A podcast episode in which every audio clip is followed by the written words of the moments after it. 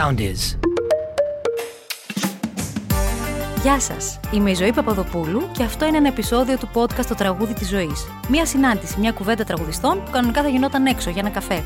Αλλά γίνεται για όλους εσάς εδώ στο Soundies για να μοιραστούμε μαζί σας ιστορίες του τραγουδιού από μέσα. Η σημερινή μου καλεσμένη είναι ένα κορίτσι όμορφο, με πολύ ωραίο βλέμμα. Πολύ ταλαντούχο, πολύπλευρο ταλέντο. Τη θαυμάζω. Καλά τα βιντεάκια της τα βλέπω και τα ξαναβλέπω και σκάω στα γέλια. Έχει έναν τρόπο, ρε παιδί μου, να μεταφέρει ό,τι είναι και νιώθει έτσι τόσο άμεσα και ζεστά. Και είναι κάτι που νομίζω το εκτιμά ο κόσμος, γιατί είναι τέτοια εποχή. Αυτό συζητούσαμε και πριν. Η εποχή αυτή έχει το βασικό της χαρακτηριστικό, νομίζω, είναι ότι χρειάζεται να έρθουμε κοντά στην ψυχή μας, κοντά στην αλήθεια μας και να είμαστε ο ένας δίπλα στον άλλον, ο καθένας με τον τρόπο που μπορεί. Είτε μέσω της μουσικής, του τραγουδιού. Αυτό το podcast λέγεται «Το τραγούδι της ζωής». Σήμερα είναι το τραγούδι της Σοφίας Κουρτίδου. Αυτό θα έλεγα, ναι. Καλησπέρα πρώτα απ' όλα και από μένα. Καλώς όρισες, Σοφία μου. Τι υπέροχο που έχουμε αυτά τα δύο ονόματα. Δεν η ζωή πολύ, και ναι. Η Σοφία, έτσι. Είδες, και είμαστε όλο ζωή και όλο Σοφία. Ναι.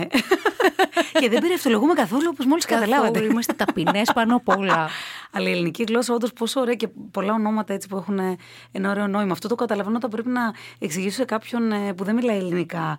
Τι σημαίνει? Λέω, το όνομά μου, ναι, σημαίνει λίγο wisdom, Σοφία. Ναι, ναι, ναι. Και εκεί το αντιλαμβάνομαι κι εγώ, ναι, κάτι ναι. που το θεωρούμε δεδομένο. Είδες τι φέρει και το όνομα και τι κουβαλάς μετά μέσα στα χρόνια. Κάπως γίνεται, φυσικά. Ακριβώς αυτό. Χαίρομαι πολύ για όσα είπες. Είναι εποχή που σίγουρα όλοι εμείς οι καλλιτέχνες το να μπορούμε να κάνουμε τους ανθρώπους να έρχονται σε επαφή με το συναίσθημά τους, είτε αυτό είναι το γέλιο, είτε είναι το δάκρυ, είτε είναι η συγκίνηση.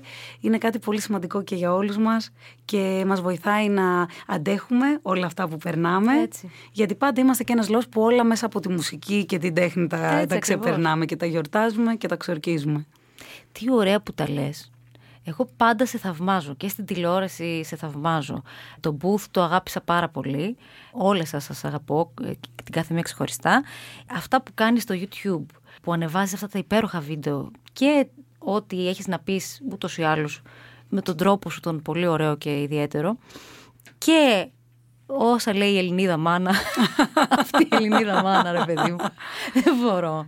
Πω, Πόσο πω. τέλεια τα λέει η Ελληνίδα μάνα. Την έχω αγαπήσει πάρα πολύ και εγώ. Πλέον ταυτίζομαι, δηλαδή φοράω αυτά τα γυαλιά. Και αυτό είναι το αστείο, το ότι ξεκίνησε εντελώς αυθόρμητα αυτός ο ρόλος της Ελληνίδας μάνας, όταν ξεκίνησε και η καραντίνα, η πρώτη μας καραντίνα, που μου ήρθε η σκέψη πως υπάρχει κάποιος άνθρωπος που χαίρεται πάρα πολύ που μένουμε σπίτι. Είναι η Ελληνίδα μάνα, που ξέρει να πάει στη στιγμή που είναι το παιδί της. Και όλο αυτό επειδή ήμουν μόνο μου στο σπίτι, τότε ήταν και σκληρή καραντίνα, δεν ναι, ήταν ναι, τίποτα ανοιχτό, δεν βγαίναμε έξω. Λέω, δεν έχω κάτι. Πώς να κάνω τη μάνα τώρα για να μοιάζω εγώ με μια γυναίκα πολύ μεγαλύτερης ηλικίας? Και βρίσκω αυτά τα γυαλιά. Ήταν κάτι γυαλιά παλιά που μου τα είχε πάρει δώρο ο αδερφός μου. Βγάζω τους φακούς από μέσα. Αυτά εντωμεταξύ δεν ταιριάζουν καν για την Ελληνίδα μάνα. Είναι καινούργια, είναι ένα νέο ναι, πρόβλημα. Αλλά καθιερώθηκε, τώρα δεν το αλλάζω. Ναι. Είναι αυτό. Είναι, είναι μια... αυτός ο χαρακτήρας. Ναι, που στην ουσία μπορεί να μην μοιάζει άμα την εμφανίσει, όμως φέρει αυτή την ενέργεια. Είναι σαν να την έχω καταπιεί, με έχει καταπιεί, δεν ξέρω πώς να το πω. Με το που φοράω αυτό το γυαλί, γίνομαι η μάνα, σκέφτομαι. Και είναι πολύ συγκινητικό ότι έχει αγαπηθεί τόσο πολύ από τον κόσμο. Και ό,τι κάνεις γενικότερα στα social media, που τα social media, ρε παιδί μου, δείχνουν, νομίζω, τον εαυτό μας. Μπορεί να τον καλύπτουμε εμείς κατά καιρούς, με, είτε με φίλτρα, είτε με... να έχουμε την ανάγκη, έχει την ανάγκη ο κόσμος λίγο... να βάλει μια μάσκα, όχι τη μάσκα που φοράμε που θέλω, ναι. επιτέλους δεν τη θέλω άλλο, δεν μπορώ, κουράστηκα, αλλά βάζει ένα προσωπείο άλλο. Τα social media κάπως το βγάζουν αυτό, δηλαδή δείχνουν τον πραγματικό μας εαυτό περίπου. Εσύ τι λες, ναι. νομίζεις ότι το καταφέρνουν ε, αυτό? Τώρα αυτό είναι μια μεγάλη συζήτηση. Τα social media σίγουρα είναι ένα μέρος όπου δυστυχώς περισσότεροι άνθρωποι συγκρίνουμε τις πιο σκοτεινές στιγμές μας με τις πιο φωτεινές στιγμές των άλλων. Ναι, ναι, ναι. Ε, είναι λογικό να συμβαίνει αυτό, γιατί ο καθένας από εμάς δεν θα βάλουμε τη χειρότερη στιγμή. Έκανα πρόσφατα και ένα βίντεο που λέω ότι όλα είναι θέμα οπτικής γωνίας. Έτσι. Όπως και το σώμα μας από μία οπτική γωνία μπορεί να φαίνεται κάπως και από μία άλλη κάπως αλλιώς. Αντίστοιχα, μπορεί να βγάλουμε δέκα φωτογραφίες και να διαλέξουμε την καλύτερη. Σίγουρα ναι, όλοι ναι, θα διαλέξουμε ναι, ναι. αυτή που θεωρούμε ότι μας κολακεύει πιο πολύ. Ή συνήθως δεν θα βγάλουμε τη χειρότερη στιγμή μας. Ασχέτως που εγώ πολλές φορές το κάνω και αυτό, ανεβάζω βίντεο και που θα κλάψω και που είμαι συγκινημένη, που με, το, με οποιοδήποτε συνέστημα μπορεί να έχω εκείνη τη στιγμή ή οτιδήποτε με προβληματίζει. Πολλές φορές αυθόρμητα, χωρίς καν να το σκεφτώ. Αλλά σίγουρα οι περισσότεροι άνθρωποι δεν θα βγάλουμε τη στιγμή, ας πούμε, που μας έχει αφήσει ο άλλος, ναι, το διαβάστη και να το πούμε απλά και τρώμε πατατάκια στο σπίτι.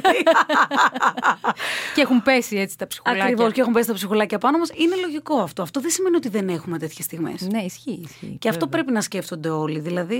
Αυτό είναι ωραίο, γιατί έτσι εμπνέεις και τον κόσμο να είναι ο εαυτός του, ρε παιδί μου. Ναι, είναι ναι, πολύ ναι. ωραίο. Επίσης η ομορφιά, ούτως ή άλλως τα πρότυπα. Εγώ πάντοτε ήμουν ένας άνθρωπος που υποστήριζε ότι κάθε σώμα είναι όμορφο μέσα από τη διαφορετικότητά έτσι. του και ότι πρέπει επιτέλους να αφήσουμε λίγο στην άκρη όλα αυτά τα πρότυπα, τα ομορφιά, τα πρότυπα ναι, ομορφιάς ναι, ναι. που προσπαθούν να μας επιβάλλουν τα μέσα. Τα οποία στην πραγματικότητα δεν αφορούν κανέναν. Γιατί το βλέπουμε γυναίκες. Και εγώ, επειδή είμαι μια γυναίκα που πάντα έχω πολύ μεγάλες αυξομοιώσεις βάρους, είναι κάτι που το μοιράζομαι με τον κόσμο την πρώτη στιγμή.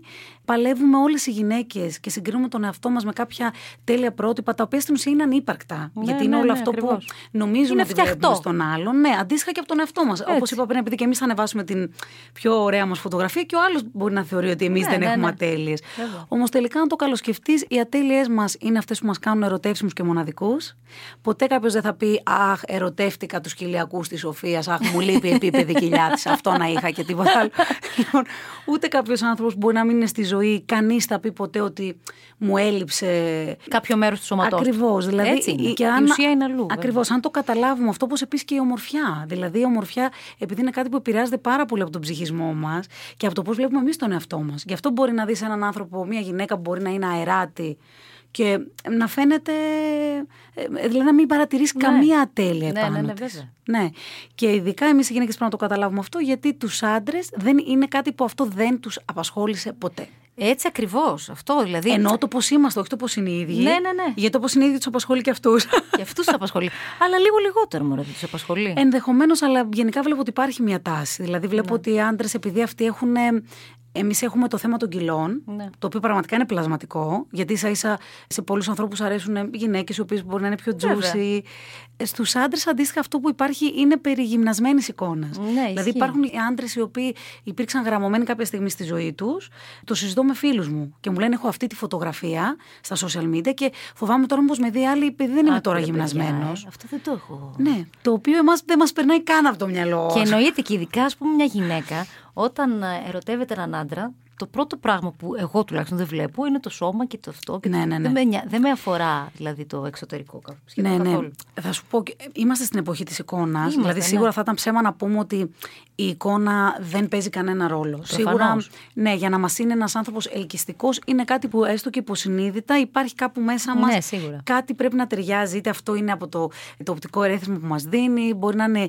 Το να ταιριάζουν οι μυρωδιές μας που λένε, τα χνότα μας που λένε mm. στο χωριό. Οπότε είναι πράγματα που σίγουρα μπορεί να μην μπορούμε να τα εξηγήσουμε, ακόμη και η μη λεκτική επικοινωνία. Αλλά η εμφάνιση είναι κάτι το οποίο τελικά ξεπερνιέται πάρα πολύ γρήγορα. Έτσι. Γιατί το μάτι μας εξοικειώνεται με αυτό και συνηθίζει. Ένας πάρα πολύ όμορφος άνθρωπος, συσσαγωγικά όμορφος, γιατί δεν πιστεύω, η ομορφιά δεν μπορείς να πεις ότι είναι βέβαια. Κάτι αντικειμενικό. Ναι, μπορεί να είναι κάτι πολύ διαφορετικό για τον καθένα. Αλλά αυτό που ήθιστε αυτή τη στιγμή να είναι αποδεκτό όμορφο, είναι κάτι που το μάτι μπορεί πολύ εύκολα να το συνηθίσει και αν δεν υπάρχει κάτι άλλο, να εξοικειωθεί και να βαρεθεί. Ναι. Βλέποντάς το. Έτσι ακριβώς είναι. Συμφωνώ και υπαυξάνω. Τι να σου πω, αλήθεια, θα το επαναλαμβάνω αυτό συνεχώς. Ο τρόπος που μιλάς, ρε παιδί μου, μου αρέσει πάρα πολύ. Επιτέλους δηλαδή. Γιατί τώρα έχεις αποφοιτήσει από το Αριστοτέλειο. Ναι. Δηλαδή έχεις πάρει τυχείο ψυχολογίας από το Αριστοτέλειο Πανεπιστήμιο. Περίμενε, γιατί τα έχω σημειώσει και αισθάνθηκα πάρα μεγάλη ανασφάλεια. Ένιωσα ότι δεν έχω κάνει τίποτα σε αυτή τη ρημάδα τη ζωή. Γι' αυτό σπούδασα ψυχολογία για να βοηθάω τους άλλους να αντιμετωπίσουν τις ανασφάλειες. Μόλις βλέπουν το βιογραφικό μου.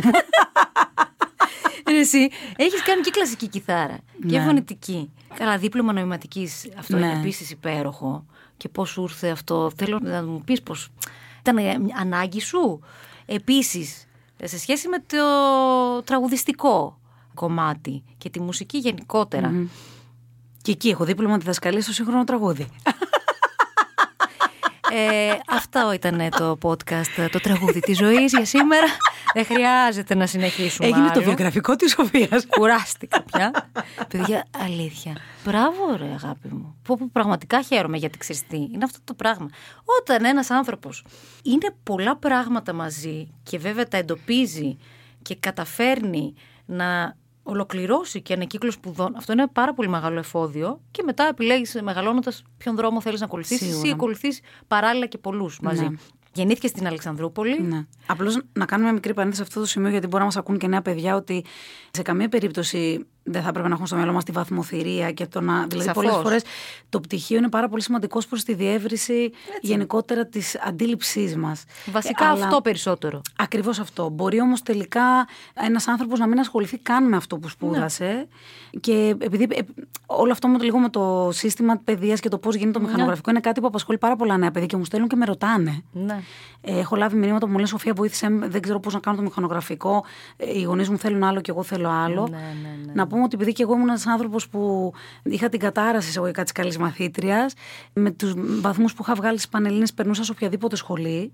Και όμως δήλωσα την ψυχολογία που ήταν πολύ πιο χαμηλά τότε, γιατί ήταν μια γνώση ζωής που ήθελα εγώ να έχω. Οπότε λοιπόν εκεί που όλοι θεώρησαν ότι εγώ χαραμίζω τα μόρια μου, εγώ θεώρησα πως θα χαράμιζα τα μόρια μου αν πήγαινα σε μια σχολή που δεν αγαπάω. Πόσο σημαντικό ε, είναι αυτό όμως, είχες και τη στήριξη των γονιών προφανώς. Πάρα ε? πολύ. Πάρα πολύ, που οι γονείς μου είναι δύο άνθρωποι που δεν έχουν μόρφωση αλλά έχουν απίστευτη παιδεία. Ε, όπως και η γιαγιά μου. Αυτό. Η οποία αλλά τη γιαγιά τη... σου επίσης την αγαπώ. Ναι, ναι, ναι, πολύ. Η γιαγιά μου έχει πάει μέχρι τη Δευτέρα Δημοτικού και όμως είναι ένας σοφός άνθρωπος. Σοφή είναι, ακριβώς. Ναι, ναι, ναι. Είναι πρότυπο καλοσύνης, θετικής ενέργειας, θετικής σκέψης πρώτα απ' όλα. Και ανοιχτός άνθρωπος. Δηλαδή, βλέπεις, είναι ένας άνθρωπος. Πόσο χρονών τώρα είναι η γιαγιά? Ναι, είναι ογδόντα τέσσερα. Είναι υπέροχη, εντάξει. Και η γιαγιά μου έχει περάσει πάρα πολλά. Έχει βασανιστεί, είναι μια γυναίκα που έχει βασανιστεί από τη ζωή. Και, και το βλέμμα είναι... είναι τόσο χαμογελαστό. Ακριβώς. Δεν φαντάζεται κανείς τι μπορεί να έχει περάσει η γυναίκα αυτή. Οπότε λοιπόν αυτό που θέλω να πω σε όλα τα νέα παιδιά που μπορεί να μας ακούνε, επειδή τώρα εμείς αστειευόμαστε με το ναι, ναι, βέβαια, βιογραφικό, προφανώς δεν παίζει κανένα ρόλο ούτε τα πτυχία ούτε οτιδήποτε. Το πιο σημαντικό πράγμα, για να, ο μονόδρομος για να γίνει κάποιος επιτυχημένος, κατά μένα είναι το να είναι ευτυχισμένος πρώτα. Έτσι, αυτό. Έχεις απόλυτο δίκιο. Με τη μουσική, έτσι, πώς ήρθες σε πρώτη επαφή? Ήτανε... Μέσα στην οικογένειά σου υπήρχε, τραγουδούσες, δηλαδή περισσότερο το τραγούδι ήταν πρώτο σαν έκφραση? Mm-hmm. Στην οικογένειά μου δεν είχε κανή σχέση με τη μουσική. Σχεδόν μπορώ να πω ότι ήμασταν μια οικογένεια που σχεδόν δεν ακούγαμε μουσική στο σπίτι. Δεν ήμασταν δηλαδή η κλασική οικογένεια που μπορεί να ακούγαμε στο σπίτι είτε καζαντζίδι, είτε χατζηδάκι, είτε.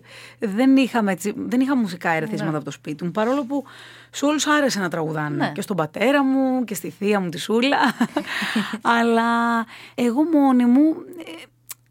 Όλα μου τα παιχνίδια από παιδί ήταν σε σχέση με αυτό. Εκεί που τα υπόλοιπα παιδιά θέλαν να βγαίνουν έξω και να τρέχουν να παίζουν στη γειτονιά, έπαιζα κι εγώ, αλλά πιο πολύ με ενδιέφερε το να κάνω. Δηλαδή, ανάγκαζα τους φίλους μου να έρχονται στο σπίτι, να κάνουμε εκπομπές μουσικές, να κάνουμε ραδιόφωνο. Τα έγραφα σε κασέτες. Έλα, εσύ. Ναι, έχεις τάχει αυτά όλα τώρα. Ναι, ναι, βέβαια. Εννοείται, τα έχει η μαμά μου. Εκφωνούσα τις διαφημίσεις. Oh. Έγραφα το τραγούδι, yeah, τίτλων της εκπομπής. Ah, ήμουν η παρουσιάστρια, η καλεσμένη, γιατί πάντα δεν δέχονταν. Θα ήθελες να γράψεις ένα τραγούδι τίτλων και για τα podcast? Εδώ.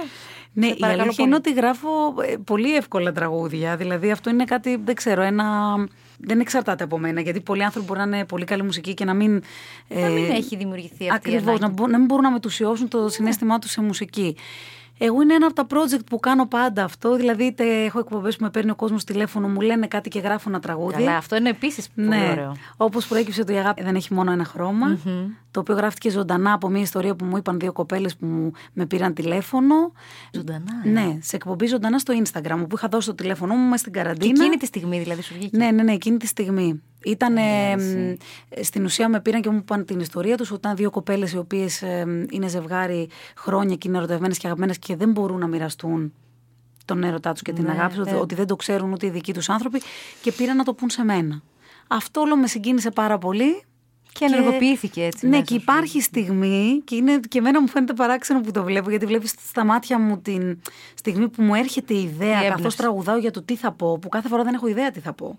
Το ίδιο κόνσεπτ κάνω τώρα και στο YouTube, όπου βγαίνω έξω στον δρόμο, συναντώ άγνωστους ανθρώπους. Ναι, και λουπάρω και τη φωνή τους, γιατί εγώ ασχολούμαι και με το live looping, ναι, δηλαδή κάνω τραγούδια που δεν έχουν μουσικά όργανα. Έχω κάποια μηχανήματα που είναι, ας το πούμε, σαν ένα παπαγαλάκι, που, ναι, απλά επαναλαμβάνει αυτό που λέμε. Οπότε φτιάχνω beat με ό,τι μου λένε οι άνθρωποι εκείνη τη στιγμή και ό,τι μου πουν, όποια ιστορία, οτιδήποτε. Μπορεί να μου πει κάποιος, εγώ είμαι μακαρονάς, μου αρέσουν τα μακαρόνια. Ε, γράφω ένα τραγούδι σχετικό με αυτό. Θα ήθελα να γράψεις ένα τραγούδι, σε παρακαλώ πάρα πολύ, για, για τα ποντιακά φαγητά. Θα ήθελα δηλαδή να γράψεις ένα τραγούδι για τον τανωμένο σορβά με κορκότο. Αχ, δεν το ξέρω αυτό. Κατάλαβες, αλλά τώρα, συγγνώμη. Το κάνω και τώρα. Πανωμένο σορβά με κροκότο. Είναι η ωραιότερη σούπα η ποντιακή, η οποία έχει στραγγιστό γιαούρτι. Βέβαια πρέπει να το πάρεις από συγκεκριμένο παραγωγό. Καταλαβαίνεις, υπάρχει και ένα θέμα. Τώρα εγώ έχω πρόβλημα. Συγκεκριμένο παραγωγό του γιαούρτι. Τέλος πάντων, τα ενωμένο σορβά με κροκότο είναι. Μόνο που πήγα να το πω τώρα τρέχουν τα σάλια μου. Όχι, σε βλέπω. Γιαούρτι, δυόσμος ψημένος και κορκότο είναι ένα είδος πληγουρίου. Σαν πληγούρι. Α, τρελαίνομαι για το πληγούρι. Ξέρεις πόσο ωραίο είναι, πόσο ωραία σούπα. Αυτή λοιπόν τη σούπα την τρώμε πάρα πολύ συχνά εμείς οι Πόντιοι. Και η μαμά μου δηλαδή έφτιαχνε τα ενωμένο σορβά με κορκότο και παράλληλα έκανε, έφτιαχνε και πυροσκή και πησία. Λοιπόν, όλα αυτά δεν είναι τρελή έμπνευση για να γράψει ένα τραγούδι. Ε, βέβαια, εννοείται. Μα έτσι τα γράφω. Στην ουσία, ηχογραφώ όπως και εδώ, δηλαδή μπορεί να κάνω οτιδήποτε, ένα beat. Ηχογραφώ δηλαδή ήχους και μπορεί να πω κορκότο. Κορκότο. Κατάλαβες. Παίρνεις λοιπόν όλα. Τανωμένος σορβά. Ναι, και το παίρνεις. Λοιπόν, μπορώ επίσης να κάνω με τη φωνή διάφορους ήχους. Δηλαδή, μπορώ. Ας πούμε να κάνω τη φωνή να ακούγεται διαφορετικά, δηλαδή. Α, α, α. Δεν ξέρω τώρα αν ακούγεται εδώ, στο μικρόφωνο. Βλέπεις. Έλα, και οπότε παίρνεις λοιπόν όλο αυτό. Mm. Στην ουσία δημιουργείς, μπορώ να φτιάξω ένα beat με αυτά που έγραψα. Άκου ρε παιδιά.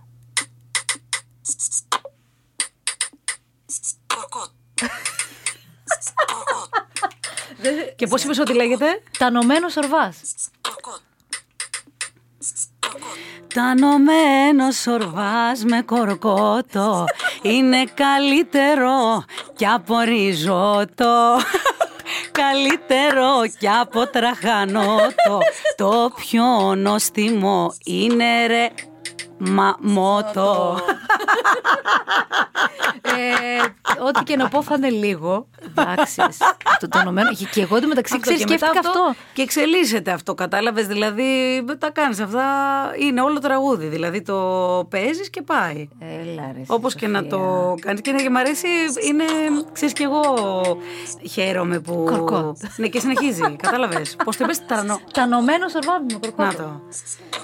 Τανωμένο σορβάς με κορκότο, καλύτερο και από ριζότο. Κατάλαβες, και δεν έχεις θέμα ούτε με πραγματικά δικαιώματα ούτε με τίποτα. Κάνεις και ντι τζέι Λίκη. Έλα ρε. Όλα είναι φε που τα προσθέτω ζωντανά. Παιδιά, τώρα δεν ξέρω παιδιά πώς είναι ο ήχος, γιατί αυτό τώρα που ακούτε όλο είναι από το κινητό μου. Φανταστείτε το αυτό όλο τώρα να είναι με ηχεία, να είναι καλωδιωμένο, να είναι. Εγώ κάνω παραστάσεις που με δύο ώρες μόνη μου επί σκηνής. Ωραία, και στην παιδιά. Ουσία προκύπτουν. Ε... Αυτό τώρα το μεταξύ όλο για να το μάθεις είναι δύσκολο πράγμα. Κοίταξε, το δύσκολο δεν είναι τόσο να το μάθεις, που έχει και αυτό, γιατί έχει, ώρες, περιέχει ένα έχει. Προγραμματισμό που πρέπει να ξέρεις το κάθε κουμπάκι τι κάνει mm. ακριβώς. Για να γκρουβάρει κάτι πρέπει να το κλάσμα του δευτερόλεπτου θα το πατήσεις. Παίζει ρόλο, αλλιώς δεν θα έχει ρυθμό αυτό που θα κάνεις. Αλλά το κυριότερο από όλα είναι οι ώρες και τα χρόνια που αφιερώνει κανείς στο να μελετήσει μουσική. Γιατί στην ναι, ουσία ναι. πρέπει να έχεις στο μυαλό σου τι θα παίζαν όλα τα όργανα. Ναι, δηλαδή ναι, το beat, ναι, ναι, ποια θα ήταν η μπασογραμμή. Αυτό είναι το πιο χρονοβόρο, ίσως αυτή τη διαδικασία. Σοφία, είσαι υπέροχη. Τι να πω, ρε εσύ. Πω, πω ότι έφτιαξε τραγούδι από τον τανωμένο μου σορβά με κροκότο και το είπα εγώ για να τη δυσκολέψω κιόλας. είμαι, είμαι κι εγώ. Να πούμε ότι ο αυτοσχεδιασμός είναι κάτι πάρα πολύ σημαντικό. Για μένα mm. είναι όπως είναι και η ζωή. Μπορεί να μην πετυχαίνει πάντα. Δεν θα είναι κάτι εξίσου πετυχημένο κάθε φορά ενδεχομένως. Αλλά σημασία έχει να μπορείς να το τολμήσεις. Αυτό έτσι είναι και στη ζωή. Δεν ξέρεις πότε θα σου πετύχει η συνταγή. Αλλά αν δεν τολμήσεις να κάνεις διαφορά, κάτι διαφορετικό, αν δεν τολμήσεις να εκτεθείς. Αυτό θα σου έλεγα. Δεν εσύ. Θα εξελιχθείς κιόλας. Γιατί υπάρχει φόβος της έκθεσης, κατάλαβες. Ακριβώς. Και ακόμη και γι' αυτό τον τανωμένο σορβά με κορκότο, ναι. αυτό το τραγούδι. Μπορεί ο κάθε άνθρωπος, πούμε, να μην τολμήσει να μπει στη διαδικασία, να γράψει κάτι, να το. Δείξει, ή ακόμη και στον ίδιο τον εαυτό να το πει. Ακριβώς αυτό. Απλώς εκεί, σαν ψυχολόγος, θα πω ότι είναι σημαντικό να σκεφτούμε λίγο τι έχουμε να χάσουμε τελικά. Ποιο είναι ναι. το χειρότερο σενάριο. Ναι, γιατί οι άνθρωποι ναι. κάνουμε πάντα υποθετικά σενάρια. Τα χειρότερα όμως. Ναι, αν γίνει αυτό. Και τελικά δεν αφινόμαστε στο να ζήσουμε το εδώ και τώρα. Γιατί πείτε λοιπόν ότι εγώ θα μπορούσα και εγώ να σκεφτώ, μην κάνω τώρα ένα τραγούδι ναι, ζωντανά ναι, εδώ ναι, και ναι, δεν ναι, προκύψει ναι, κάτι ναι, καλό. Ναι. Αλλά ποιο θα ήταν το χειρότερο σενάριο. Οκ, okay, και δεν προέκυψε κάτι καλό. Τι ωραίο δηλαδή, εσύ όμως αυτό. Ε, ε, θέλω να πω ότι είμαστε τόσο. Οι άνθρωποι είμαστε εγωκεντρικά όντα. Αυτό ξεκινάει από την κοινωνικοποίησή μας. Μαθαίνουμε τον κόσμο παίρνοντας ως πράγματα σαν μωράκια και τα βάζουμε στο στόμα μας. Και αυτό ξέρεις μετά μας μένει. Ναι. Ενώ μια στιγμή που μπορεί για μας να είναι τεράστια, ένα λάθος, μια παύση που θα γίνει στη σκηνή που εμείς νομίζουμε ότι κράτησε ένα λεπτό ολόκληρο, ναι, ναι, ναι. κάποιος μπορεί να μην το παρατήρησε καν. Ναι. Δηλαδή και τι θα γινόταν τώρα εγώ αν δεν ήταν και τόσο καλό κάτι που θα αυτοσχεδίαζα. Οπότε γιατί να μην το τολμήσεις. Αυτό κανείς. Είναι το θέμα. Ότι τόσο, δηλαδή έχει να κάνει πολύ με την αποδοχή του εαυτού μας. Πάρα πολύ. Και είναι και κάτι που δεν μαθαίνεται γενικότερα σε όλο τον κόσμο και ειδικά στην ελληνική κοινωνία. Να αποδεχτούμε τον εαυτό μας ακριβώς όπως είναι και να μην φοβόμαστε, ρε παιδί μου. Και οι τέχνες είναι ένας τρόπος επίσης που βοηθάει στο να μην φοβάσαι τόσο πολύ. Δηλαδή, ο τρόπος έκφρασης μέσω των τεχνών σου δίνει μια δύναμη. Εγώ, δηλαδή, όταν ξεκίνησα να τραγουδάω από πολύ μικρή, που ήμουν αυτό που λες, στο σπίτι τραγουδούσα, κλεινόμουν εκεί, έκανα παραστάσεις. Ενώ είχα ανασφάλεια ως παιδί mm-hmm. και φόβο γενικότερα, να μην πολύ μιλήσω, να μην πολύ φωνάξω, να μην πολύ αυτό. Με το τραγούδι, σαν να αποκτούσα φτερά και να πετούσα και φωνή, mm-hmm. δηλαδή και δυνατή φωνή. Έλεγα αυτό που ήθελα μέσω του τραγουδιού.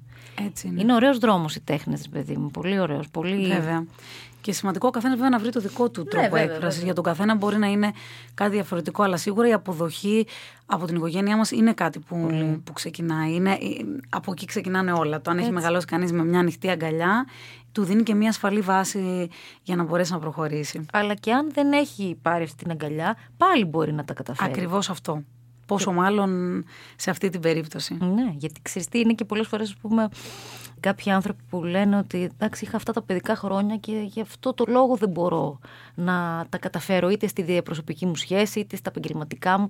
Δυσκολεύτηκα πάρα πολύ στην παιδική μου ηλικία και δεν μπορώ να το βγάλω αυτό από πάνω μου. Όμως γίνεται. Μπορείς να το κάνεις. Μπορεί να καταφέρεις δηλαδή σιγά-σιγά μέσα είτε από την ψυχανάλυση, είτε από διάφορους τρόπους, ρε παιδί μου, να εξελιχθείς ως άνθρωπος και.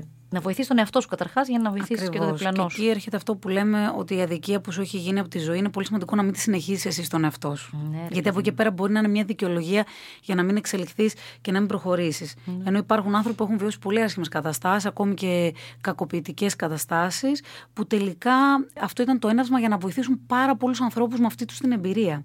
Οπότε δίνεται μετά ένα καινούριο νόημα Βέβαια. σε όλο αυτό. Βέβαια. Μετουσιώνεται σε κάτι υπέροχο που είναι και πολύ βοηθητικό για πολλούς ανθρώπους. Και να σε ρωτήσω, Σοφία μου, γεννήθηκες και μεγάλωσες στην Αλεξανδρούπολη. Ναι. Εκεί δηλαδή ήταν όλη σου η εφηβεία, τα πάντα εκεί. Όλα εκεί, η οικογένειά μου, οι γονείς μου, ο αδερφός μου είναι ακόμη εκεί. Εγώ έφυγα στα δεκαεφτά μου, γιατί κέρδιζα χρονιά, οπότε έφυγα μικρή-μικρή. Και πήγα πρώτα στη Θεσσαλονίκη, που τελείωσα τη σπουδέ μου εκεί στο Αριστοτέλειο. Ξεκίνησα να τραγουδάω με τον Αγάθωνα σε μουσικές σκηνές. Τραγουδούσα από πολύ μικρή. Ήξερα πάντα ότι αυτό θα κάνω. Απλώς η ψυχολογία ήταν κάτι που ήθελα πάρα πολύ σαν γνώση ζωής. Θεωρώ ότι είναι ένα πολύ χρήσιμο εργαλείο στα χέρια όλων των ανθρώπων, αλλά πόσο μάλλον. Των καλλιτεχνών. Ναι, ακριβώς. Γιατί, ε, καλά, πρώτα απ' όλα χρειάζεται. Το λέω και στο βιογραφικό μου. Για να μπορέσεις, ρε παιδί μου, να τα απεξέλθουμε. Αλλά πέρα από την, από την πλάκα, είναι πολύ σημαντικό γιατί διευρύνει την αντίληψή σου στις διαπροσωπικές σχέσεις. Οπότε, στα χέρια ενός ανθρώπου που γράφει τραγούδια, είναι και ένα χρήσιμο στιχουργικό εργαλείο. Έχει απόλυτο δίκιο, βέβαια. Για να μπορεί να βλέπει και πιο σφαιρικά τις καταστάσεις και να μην γράφει πάντοτε τα πράγματα μόνο από τη δική του ναι, ναι, ναι, πλευρά. Ναι. Και να σε ρωτήσω, πώς προέκυψε η συνεργασία με τον Αγάθωνα? Ήταν κάτι που εσύ ήθελες, άκουγες ρεμπέτικα, λαϊκά, ήταν ακούσματά σου όλα αυτά?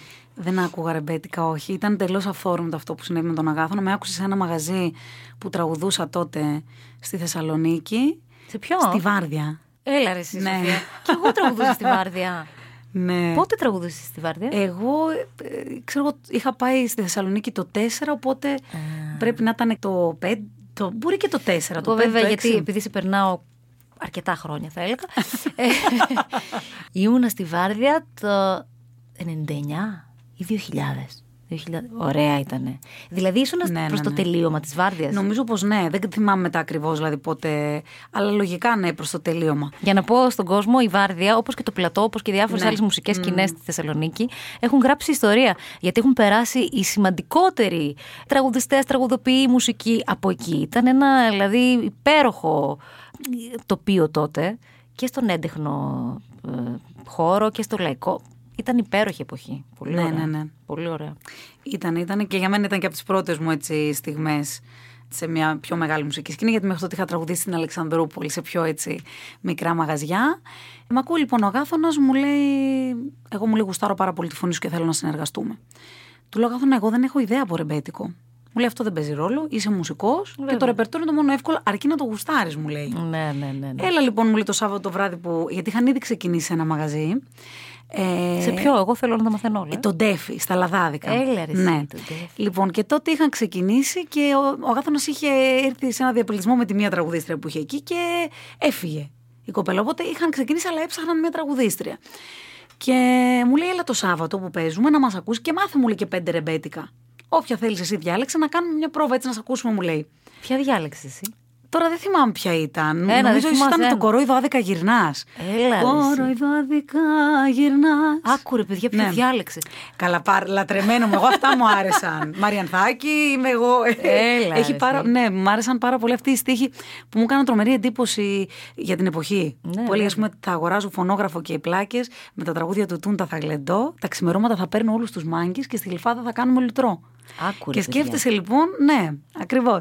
Εν πάση περιπτώσει, μαθαίνω λοιπόν εγώ τα πέντε ρεμπέτικα και πάω υποτίθεται να κάνω την πρόβα. Δεν κάνουμε πρόβα ποτέ. Λέω, ο Αγάθωνας, λοιπόν, ωραία παιδιά, είναι δέκα και μισή, ε, ξεκινάμε. Λέω, ωραία, λέω να μείνω κι εγώ να σας ακούσω. Όχι, μου λέει, δεν κατάλαβες. Ξεκινάμε όλοι μαζί. Λέω, εγώ μια πρόβα ήρθα να κάνω. Η καλύτερη πρόβα, μου λέει, είναι πάνω στο πατάρι. Πολύ και με ανέβασε, παιδιά. Να πω, και έμεινα στο πάλκο όλη τη βραδιά. Γιατί στα ρεμπέτικα έτσι, έτσι γίνεται. Είναι, έπαιζα ντέφι.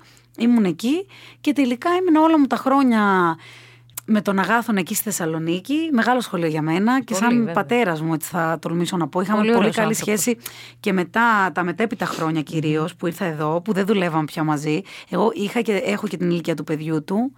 Ναι, και μου, μου στοίχησε, μου στοίχησε πολύ που έφυγε ο Αγάθωνας πολύ ξαφνικά. Πάρα πολύ ξαφνικά, πάρα και πολύ. Και ήταν ένας άνθρωπος γεμάτος ζωή και πάρα ναι, πολύ. Ναι, ναι, ναι. Δηλαδή ήταν, πιο, ήταν ακούραστος. Δεν καταλάβαινες την, την ηλικία του. Ναι, εμείς ναι. μπορεί να κουραζόμασταν να βγαίναμε έξω. Ξέρεις, και αυτή η γενιά του μεταξύ είναι πολύ εκπρόσωποι, ας πούμε, της μουσικής αυτής της γενιάς. Είναι αυτό ακριβώς που λες. Δηλαδή έχουν μία όρεξη και είναι συνεχώς έτσι ως μαθητές στα πράγματα. Που και εγώ αυτό ακριβώς που λες, δηλαδή. Εγώ ένιωθα κούραση, ενώ οι άνθρωποι αυτοί... Ακριβώς, ναι. ακριβώς αυτό. Οπότε λοιπόν εκείνα τα χρόνια ήταν πολύ δημιουργικά για μένα. Να πούμε και στα νέα παιδιά που μας ακούνε, παιδιά, όσο προλαβαίνετε κάνετε πράγματα που έχετε κουράγιο, μετά κουραζόμαστε. Δηλαδή τότε πραγματικά δεν είχα... Είχα το πανεπιστήμιο, δούλευα βράδυ που τότε ήμασταν τετραήμερα. Βέβαια. Δεν πρόλαβα εγώ τις πολλές μέρες, ναι, αλλά ναι, ναι, ναι. τα τετραήμερα τα πρόλαβα. Πέμπτη, Παρασκευή, Σάββατο, Κυριακή. Οπότε εγώ να έχω και να πάω στη σχολή το πρωί, ταυτόχρονα να δίνω τις εξετάσεις μου στην νοηματική. Α, ε, καλά, έκανα και τι δεν έκανα τότε. Αργεντίνικο τάγκο, ό,τι, ό,τι υπήρχε το έκανα. Μπράβο. Και ναι, η νοηματική και αυτό δεν ήταν κάτι εύκολο. Η νοηματική, να πούμε στον κόσμο ότι είναι κάτι που μπορεί να μάθει οποιοδήποτε, πηγαίνει σε μια σχολή και κανονικά παίρνεις ένα πτυχίο. Όπως μαθαίνεις δηλαδή μια οποιαδήποτε άλλη γλώσσα, μπορείς να μάθεις τη νοηματική. Πάρα πολύ ωραίο είναι αυτό, βρε. Και, και είναι συγκινητικό. Ναι, ήταν μια εμπειρία που γενικώς μου άλλαξε τον τρόπο που βλέπω και τη ζωή και τη μουσική. Mm-hmm. Θα τολμήσω να πω. Γιατί ο λόγος που ξεκίνησα, γιατί με ρώτησε προηγουμένως, να το απαντήσουμε λοιπόν στην αρχή της κουβέντας μας, πως ο λόγος που ξεκίνησα να μαθαίνω νοηματική ήταν η σκέψη μου πως ενώ για μένα η μουσική είναι κάτι τόσο σημαντικό, υπάρχουν άνθρωποι που δεν μπορούν να την ακούσουν, mm-hmm. παρά μόνο να την αισθανθούν. Βέβαια. Και η μουσική είναι κάτι που το αντιλαμβανόμαστε με όλες μας τις αισθήσεις. Οι ακούοντες δεν πρέπει να το ξεχνάμε αυτό. Υπάρχει ως η ακοή, το πώς βιώνουμε τις δονήσεις με το σώμα μας. Και εγώ προσωπικά προσπαθώ να βάλω το δικό μου μικρό λιθαράκι για να υπάρχει ίση προσβασιμότητα στη μουσική για όλους τους ανθρώπους. Υπέροχο. Γι' αυτό και πάντα κάνω τραγούδια στη νοηματική. Το «Η αγάπη δεν έχει μόνο ναι. ένα χρώμα», που μιλά κατά των διακρίσεων, όλων των διακρίσεων, πως η αγάπη αξίζει στον κάθε άνθρωπο. Και είναι ένα τραγούδι που ήθελα να έχει εξίσου ενδιαφέρον και για τους κοφούς και για τους ακούοντες. Οπότε έχει απόδοση και στην νοηματική, αλλά έχει και δυόμισι χιλιάδες ζωγραφίες στο χέρι, καλά, οι οποίες αποδίδουν και σε animation αυτό που λέγεται. Όπως είναι και άλλα τραγούδια μου, έτσι όπως είναι το «Κάθε μέρα διακοπές», που λέει πως η ομορφιά βρίσκεται στα απλά καθημερινά πράγματα mm-hmm. που μοιραζόμαστε με τους άλλους και πως αν το θέλουμε μπορούμε να ζούμε την κάθε μέρα σαν να είναι διακοπές. Είναι τόσο συγκινητικός ο τρόπος που ζεις τη ζωή και την αισθάνεσαι και την μεταφέρεις μετά στον κόσμο, είτε μέσα από τη μουσική σου, είτε μέσα από τα βίντεο που ανεβάζεις στο YouTube και στο Instagram βεβαίως. Έχω τόσα πολλά πράγματα που θέλω να πούμε. Εδώ και πάρα πολύ ώρα ο Χρήστος ο Τριάντης μας έχει κάνει νόημα. Μας έχει κάνει νόημα ότι τελειώνουμε. Αλλά όχι, θα περίμενε κι άλλο, κι άλλο. Θα βάλουμε άλλα πέντε λεπτά σε αυτή την υπέροχη κουβέντα μας, από την οποία προέκυψε και το πολύ γνωστό τραγούδι «Τανωμένο σορβάς με κορκότο». Ακριβώς. Είναι τουλάχιστον τετραπλά πλατινένιος πια. Έτσι. Μα αυτό θα γίνει χαμός. Πρώτα απ' όλα πούμε ότι εγώ που νομίζω όλος ο κόσμος ότι είμαι πόντια, δεν είμαι δεν πόντια. Δεν είσαι πόντια εσύ. Περίμενες, ναι. Δηλαδή από πού? Καλά, Αλεξανδρούπολη. Εμείς είμαστε από τη Μικρά Ασία, από, την, από το Μυστή, από την Καπαδοκία. Οπότε είμαστε καραμαλίδες, αυτό που λέμε. Ναι, κοντινή ναι, ναι. η ράτσα με τους πόντους, ναι, αλλά ναι. δεν είμαστε ακριβώς πόντιοι. Αλλά το επίθετό μας κανονικά, όταν ήρθαν ο παππούς μου, ήταν Κούρτογλου. Α, τότε όμως για να τα εξελινήσουν. Βέβαια. Το κάνανε Κουρτίδη στο επίθετο. Ναι, ναι, ναι, ναι. Γι' αυτό όλοι μου λένε τεμέτερον και με αγαπάνε όλοι πόντοι και τους αγαπώ κι εγώ, αλλά δεν, δεν είμαι πόντια, παιδιά. Δεν θέλω να σας στεναχωρήσω. Τεμέτερον και λέω δεν ξέρω τι να πω. Τεσέτερον, τεμέτερον, ε, δεν ξέρω καν τι είναι. Τεμέτερον το λες εσύ. Τεμέτερον, τεμέτερον. Αλλά όπως αποδείχθηκε, έχω στο αίμα μου εγώ το βέβαια το τραγούδι, γιατί έγραψα τον τανωμένο σορβά με κορκό του. Κατάλαβες. Χωρίς καν να τον έχω γευτεί. Έτσι. Πρέπει να το γευτείς. Θα σου φτιάξω εγώ. Έτσι, και θα το κυκλοφορήσουμε επίσημα μετά το τραγούδι. Δεν κατάλαβα, παιδιά, γιατί. γιατί με όχι. βίντεο κλίπ που θα είμαστε εμείς και θα τρώμε. Και θα, τρώμε. Θα ήθελα αυτό βασικά να συμβαίνει. Να τρώμε Τέλειο. τον τανωμένο σορβά. Γιατί δεν έχει τίποτα άλλο νόημα εκείνη τη στιγμή. Πω, πω. Αυτό, η Ελλάδα, τα φαγητά μας, πόσα πράγματα είναι πραγματικά αυτό που ναι, είπαμε και στην αρχή, γύρω από ένα τραπέζι. Και πόσες παραδόσεις. Βέβαια. Γι' αυτό και εγώ προσπαθώ όσο μπορώ να μην χαθούν οι παραδόσεις αυτές με τον οποιοδήποτε τρόπο, είτε βάζοντας στοιχεία από την μουσική μας παράδοση σε τραγούδια που γράφω. Πολλές φορές με ρωτά κάποιος, μου λέει, αυτό μου λέει διασκευή από κάποιο παραδοσιακό, ε, πολύ ωραίο. Και λέω, όχι, λέω, είναι δικό μου. Δικό το, οποίο, σου, δικό σου, το θεωρώ πολύ τιμητικό κάποιος να πει ότι μοιάζει με ένα παραδοσιακό τραγούδι. Έχεις αυτά τα ακούσματα όμως, ρε παιδί μου, είναι ένα. Ναι, ναι, ναι. Υπάρχει στο αίμα μας και είναι πολύ, πολύ σημαντικό να. Γιατί και εγώ πέρασα πολλά χρόνια τη ζωή μου, όπως και πολλοί μουσικοί το παθαίνουν ναι. αυτό. Πειραματίζοντας. Ναι, πειραματίζοντας. Μπορεί να φεύγουμε λίγο από την παράδοσή μας, να πάμε σε πιο τζαζακούσματα. Να... Όμως είναι κάτι το οποίο κυλάει στο αίμα μας και είναι πάρα πολύ σημαντικό. Η ρίζα, ρε παιδί. Ναι. Είναι Λίζα. τα βιώματά μας. Πώς, πώς η ψυχανάλυση γίνεται στη μητρική μας γλώσσα. Ε, η ναι, μητρική μας γλώσσα εμάς. Είναι αυτό σε ό,τι αφορά βέβαια, τη μουσική. Βέβαια. Οπότε λοιπόν, εγώ θεωρώ σημαντικό να μην ξεχνάμε τις παραδόσεις μας σε όλα τα επίπεδα. Mm-hmm. Έβγαλα πούμε, βίντεο με τη γιαγιά μου να ανοίγουμε φύλλο, να δείχνουμε πώς ανοίγουμε εντάξει. το φύλλο. Υπέροχο. Και όλα αυτά τα κάνω πρώτα απ' όλα για τον εαυτό μου. Γιατί θέλω να μείνουν όλα αυτά στη σκέψη μου και στην καρδιά μου, αλλά κατ' επέκταση και για τον κόσμο, για όποιον θέλει να τα μοιραστεί μαζί μου. Τι να σου ευχηθώ τώρα. Δεν ξέρω. Τι θα ήθελες, τι θα κάνεις, τι σκέφτεσαι τώρα μέσα σε όλο αυτό που ζούμε. Παραμένεις αισιόδοξη.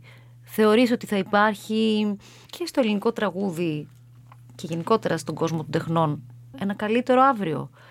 Πώς τα σκέφτεσαι, mm. πώς τα βλέπεις τα πράγματα. Αλλήμον αν δεν πιστεύαμε ότι θα έρθει ένα καλύτερο αύριο. Βέβαια. Για να το συνδέσουμε και με αυτό που λέγαμε προηγουμένως, εγώ ο στόχος μου είναι απλά να παραμείνω αισιόδοξη και ευτυχής. Θέλω να μπορώ να είμαι ανοιχτή, να εκφράζομαι τον οποιοδήποτε τρόπο, mm-hmm. γιατί πολλές φορές είναι σημαντικό να προσαρμοζόμαστε στα νέα mm-hmm. δεδομένα που έρχονται. Η προσαρμοστικότητα για πολλούς ανθρώπους μπορεί να είναι δείγμα δυναμίας, αλλά εγώ πιστεύω ότι είναι ένδειξη δύναμης.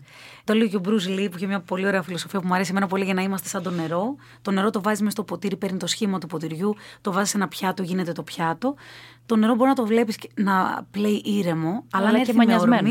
Ακριβώς, μπορεί να συνθλίψει και ένα βράχο. Βέβαια. Αυτή είναι η δύναμη της προσαρμοστικότητας. Οπότε λοιπόν πάντα μπορούμε να εκφραζόμαστε όποιες και να είναι οι δυσκολίες. Πολλές φορές οι δυσκολίες για μας καλλιτέχνες μπορεί να είναι έναυσμα για δημιουργία. Και σε σχέση με αυτό που λέγαμε πριν, το αν μπορούμε να συμπαρασύρουμε έστω και έναν άνθρωπο σε κάτι θετικό μαζί μας, είτε εμείς που είμαστε άνθρωποι που έχουμε βήμα και μπορεί να μας ακούν χιλιάδες άνθρωποι ναι. τελικά μέσω των social media, mm-hmm. είτε ένας άνθρωπος στην καθημερινότητά του που μπορεί να επηρεάσει ένα φίλο του, είναι πάρα πολύ σημαντικό να συμπαρασύρουμε κάποιον στη δράση, σε μια θετική δράση, για να μπορούμε όλοι να εξελισσόμαστε και να είμαστε ένα βήμα πιο μπροστά κάθε μέρα. Μήπως να κάνεις κάποια μαθήματα. Δηλαδή να το κάνεις ως μάθημα αυτό, να κάνεις σεμινάρια. Ναι. Η αλήθεια είναι ότι πολλοί κόσμοι μου το ζητάει, μου στέλνουν και σεμινάρια. Το κάνεις πάρα πολύ ωραία. Εγώ αυτή τη στιγμή θα φύγω, όχι απλά ευτυχισμένη. Εσύ είναι ο τρόπος ναι, ναι, ναι. που είναι τόσο ωραίος. Δηλαδή αυτό που θέλεις να πεις και που νιώθεις, το περνάς τόσο ναι. κατευθείαν. Ίσως να είναι, δεν ξέρω. Κα... Μήπως να τα κάνεις τα μαθήματα. Ναι, κάποιο... Πότε, πότε ξεκινάμε. Το σκέφτομαι, γιατί ακόμη και η μουσική που κάνω, τα μαθήματα φωνητικής τελικά είναι ψυχοθεραπεία. Ε, καταλήγουν να είναι ψυχοθεραπεία, οπότε. Διδάσκεις δηλαδή. Ε, ναι, ναι, ναι, ναι. Και μου αρέσει πάρα πολύ αυτή η διαδικασία, γιατί είναι δούνε και λαβίν. Mm-hmm. Πάντοτε έχουμε και οι ίδιοι να μάθουμε πράγματα. Ο δάσκαλος πολλές φορές μπορεί να, έχει, ε, να μάθει ακόμη περισσότερα. Δεν υπάρχει δάσκαλος και μαθητής. Είμαστε όλοι μαθητές της ζωής. Και ίσως με ετοιμάς σίγουρα αυτό που λες, ίσως απλά έχω ένα επικοινωνιακό χάρισμα που Έχεις, να μπορώ yeah. αυτό που σκέφτομαι να το κοινωνήσω. Γιατί πολλοί άνθρωποι μπορεί να σκέφτονται όμορφα πράγματα, αλλά μην μπορούν να τα επικοινωνήσουν yeah. με τους άλλους. Θα υπάρχει η Κουρτίδιος σχολή. Έτσι. που μπορούμε να πάμε ναι. όλοι και να πάρουμε ένα πτυχίο κάποια στιγμή, εύχομαι. Πάντως, ξέρεις τι, δεν είναι τυχαίο το πώς τα φέρνεις ζωή. Δηλαδή, εγώ χωρίς να το επιδιώξω, πάρα πολλά projects που έκανα είχαν αυτή την επικοινωνία μέσα με τον κόσμο. Δηλαδή, είτε από τις πρώτες εκπομπές που έκανα στην τηλεόραση, που είχα εκεί μια ενότητα που λεγόταν Πες τον πόνο σου, mm. μου στέλναν email, μου λέγανε τον πόνο σου και του έγραφα τραγούδια. Είτε αυτό ήταν το Booth που ήταν μια εκπομπή που αγαπήθηκε πάρα πολύ από τον κόσμο. Πάλι μας παίρναν τηλέφωνο, μας λέγαν τα προβλήματά τους και εγώ τους έγραφα και εκεί τραγούδια και τους συμβούλευα. Συνδύαζα δηλαδή Βέβαια. πάλι την ψυχολογία με τη μουσική. Είτε ήταν το Πάρε την Κουρτίδου που από την καραντίνα πάλι είχα πάρει ένα καλή. τηλέφωνο και μόνη μου ήμουν τηλεφωνικό κέντρο. Έτσι. Με παίρνανε Έλληνες από παντού. Με είχαν πάρει από το Αμπουντάμπι και έβλεπα στο κινητό. Γιατί ήταν ένα απλό κινητό, τα έκανα μόνη μου. Δεν υπήρχε ναι, ναι, ναι, ναι. τηλεφωνικό κέντρο. Και έβλεπα να το γράφει Ηνωμένα Αραβικά Εμιράτα. Και λέω δεν το ζω, αλλά από πού με παίρνουν. Και ήταν Έλληνες από παντού. Και μου λέγανε αυτό που αισθάνονται. Και εγώ, ναι, και ενώ νόμιζα στην αρχή ότι θα είναι έτσι πιο ανάλαφρη αυτή η εκπομπή και χιουμοριστική, τελικά προέκυψαν πολύ συγκινητικά τραγούδια. Με πήραν άνθρωποι οι οποίοι μοιράστηκαν μαζί μου προβλήματα ζωής, άνθρωποι που μπορεί να ήταν καρκινοπαθείς, που έβγαινε πάντα όμως κάτι πολύ συγκινητικό που είτε ήθελα να μιλήσουν για τους ανθρώπους αυτούς που ήταν χρόνια δίπλα τους. Και για το πώς δηλαδή αυτό, ότι είμαστε. Αλυσίδα είμαστε. Ακριβώς. Είμαστε... Και είμαστε το ένας δίπλα στον άλλον. Ακριβώς. Και αυτό τελικά ίσως το θετικό που θα έπρεπε να κρατήσουμε από όλη αυτή την κατάσταση με την πανδημία είναι αυτό που αισθάνθηκα την πρώτη στιγμή που αισθανόμασταν κάπως όλοι ότι μένουμε χώρια mm-hmm. για να είμαστε μαζί. Mm-hmm. Αυτό συνέβη. Ίσως είμαστε πιο μαζί από ποτέ αυτή τη στιγμή. Mm-hmm. Άσχετα που έχουμε κουραστεί. Mm-hmm. Γιατί mm-hmm. σίγουρα όταν ξεκινήσαμε όλοι το κάναμε σχεδόν με όρεξη, μπορώ να πω και με λαχτάρα. Δηλαδή λέγαμε δεν μας πείραζε σχεδόν που μείναμε mm-hmm. σπίτι. Mm-hmm. Γιατί νιώθαμε mm-hmm. ότι βοηθάμε σε ευπαθείς ομάδες. Κάπου αυτή τη στιγμή ο κόσμος κουράστηκε. Και είναι απόλυτα λογικό γιατί πέρασε πολύ μεγάλο χρονικό διάστημα. Mm-hmm. Δεν περιμέναμε ότι θα περάσει τόσο. Mm-hmm. Όμως, αν το σκεφτείς μέσα μας, όντως είμαστε διαφορετικοί από αυτό που ήμασταν ένα χρόνο πριν και, και ενδεχομένως πολύ πιο κοντά τώρα που απομακρυνθήκαμε. Έτσι κοντά να είμαστε, έτσι κοντά να ζούμε και δεν έχω λόγια. Ε, αλήθεια, σε ευχαριστώ πάρα πάρα πολύ. Δεν είχε τύχει έτσι να. Είχαμε συναντηθεί, γνωριζόμασταν βεβαίως, αλλά δεν είχαμε μιλήσει ποτέ, δεν είχαμε συνομιλήσει. Ναι. Ε... Πάντα ήταν πριν από κάποιο live, δεν είχαμε ναι, χρόνο. Τέτοια, τέτοια ναι. φάση. Είσαι υπέροχη, είσαι μοναδική. Να σου ευχηθώ όλα αυτά που εσύ αισθάνεσαι και βιώνεις, να συνεχίζεις να τα εκφράζεις με αυτόν τον υπέροχο τρόπο και το μαγικό έτσι, τρόπο επικοινωνίας που έχεις. Και ξέρεις τι, μήπως να πούμε ένα τραγούδι τώρα, να γράψουμε ένα τραγούδι για το τέλος. Γιατί γράψαμε την απόλυτη Γιατί... επιτυχία για το καλοκαίρι, τον τανωμένο σορβά. Πρέπει να γράψουμε και κάτι που να συμπληρώνει τον τανωμένο σορβά. Σωστό. Έπρεπε να μου πεις να φέρω και το κιθαράκι μου εδώ να κάνω. Ο Χρήστος σε λίγο θα μας. Ε... Τι, νομίζω όχι, ότι κάτι από αυτό πρέπει να πούμε είναι για το, για το όνομά σου. Δηλαδή η, η ζωή. Α, το, να, το να ζήσουμε. Ναι, ναι. Ε, να ναι. μην ξεχνάμε να ζούμε βασικά. Ναι. Εν τω μεταξύ, ο τίτλος των podcast είναι το τραγούδι της ζωής. Και ο κολλητός μου φίλος, ο Παναγιώτης Ραφαηλίτης, με κοροϊδεύει γιατί μου λέει ότι σιγά το όνομα που έδωσε στην εκπομπή σου. Σιγά το πράγμα. Να το πάλι. Αυτό ήταν το. Λοιπόν, ο Σορβάς. Αυτό είναι ο Σορβάς, ναι, ναι, ναι. Λοιπόν, μπορούμε να κάνουμε κάτι έτσι πιο γλυκό. Ναι. Να δούμε τώρα αν θα μας πετύχει. Λοιπόν. Στην ουσία δηλαδή φτιάχνουμε μια συγχορδιούλα. Ναι. Έτσι, τα κάνουμε όλα αυτά να παίζουν μαζί, τα επεξεργάζουμε εδώ μπροστά στον πελάτη. Βεβαίως. Έτσι. Λοιπόν, και αυτό τώρα μπορούμε να το... μπροστά στον πελάτη. Μπορεί να είναι κάπως έτσι. Λοιπόν, οπότε...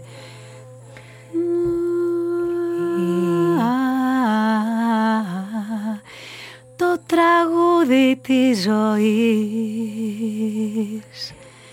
Η ζωή δεν περνά και χάνεται. Εσύ πας στο αρνητικό, να σκεφτούμε το θετικό. Δηλαδή, να μην ξεχάσεις να ζεις, γιατί η ζωή είναι ωραία πολύ. Έτσι. Οι ομορφιές της κάθε στιγμής είναι εδώ και τώρα θα δεις. Άνοιξε την αγκαλιά σου, μην αργείς, για να ακούσεις το τραγούδι της ζωής. Της ζωής. Της ζωής. Της ζωής. ό,τι και να πω θα είναι λίγο.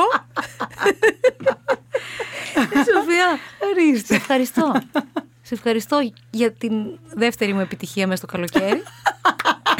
Το παίρνω όλο πάνω μου, ε. Δεν έκανε τίποτα, Σοφία. Όριστε, συμπράξαμε. Όμως ε, εντάξει, εντάξει. Κατάλαβε. Επαναλάμβανε.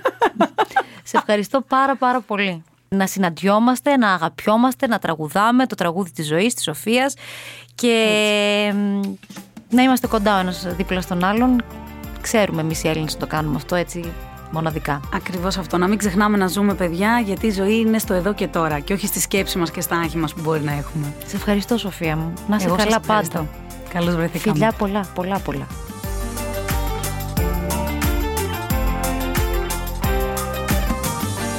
Ακολουθήστε μας στο Soundies, στο Spotify, στο Apple Podcasts και στο Google Podcasts.